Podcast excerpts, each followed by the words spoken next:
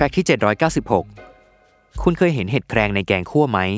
ความพิเศษของมันไม่ได้มีแค่ความอร่อย แต่ไฮไลท์สุดแปลกประหลาดของมันอีกอย่างหนึ่งคือ การร่วมเพศ และเจ้าเห็ดชนิดนี้มีเพศได้มากถึง 23,000 เพศ ซึ่งมาจากพื้นฐานของการร่วมเพศที่จะประสานเซลล์โดยตรง เซลล์สืบพันธุ์ของพวกมันก็เลยผสมพันธุ์กันได้ โดยแทบไม่จำกัดเพศ แน่นอนว่าโครโมโซมเพศของราไม่ได้มีแค่คู่เดียว และแต่ละคู่ก็มีความหลากหลายเข้าไปอีก เช่น เห็ดแครงมีโครโมโซมเพศ 2 คู่ โดยแบ่งเป็นคู่ A และคู่ B ในแต่ละคู่ ตัวแรกจะเรียกอัลฟาตัวหลังจะเรียกเบต้า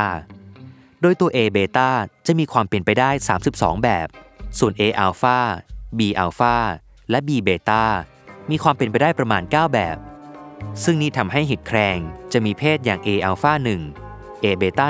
1 B อัลฟา1 B เบต้า1หรือเพศอย่าง A อัลฟา5 A เบต้า12 ซึ่งทั้งหมดถือว่าเป็นคนละเพศกัน โดยระบุในทางพันธุกรรมได้อย่างชัดเจน หากลองคำนวณการผสมพันธุ์กันของเห็ดแครงทั้งหมด ก็จะมีประมาณ 23,000 แบบ หรือหมายความได้ว่า เห็ดแครงมีเพศรวมกันทั้งหมด 23,000 เพศ โดยมีเพียงหนึ่งเงื่อนไข คือต้องมีโครโมโซมเหมือนกันที่คู่ A และคู่ B อย่างต่ำหนึ่งตัวนั่นเอง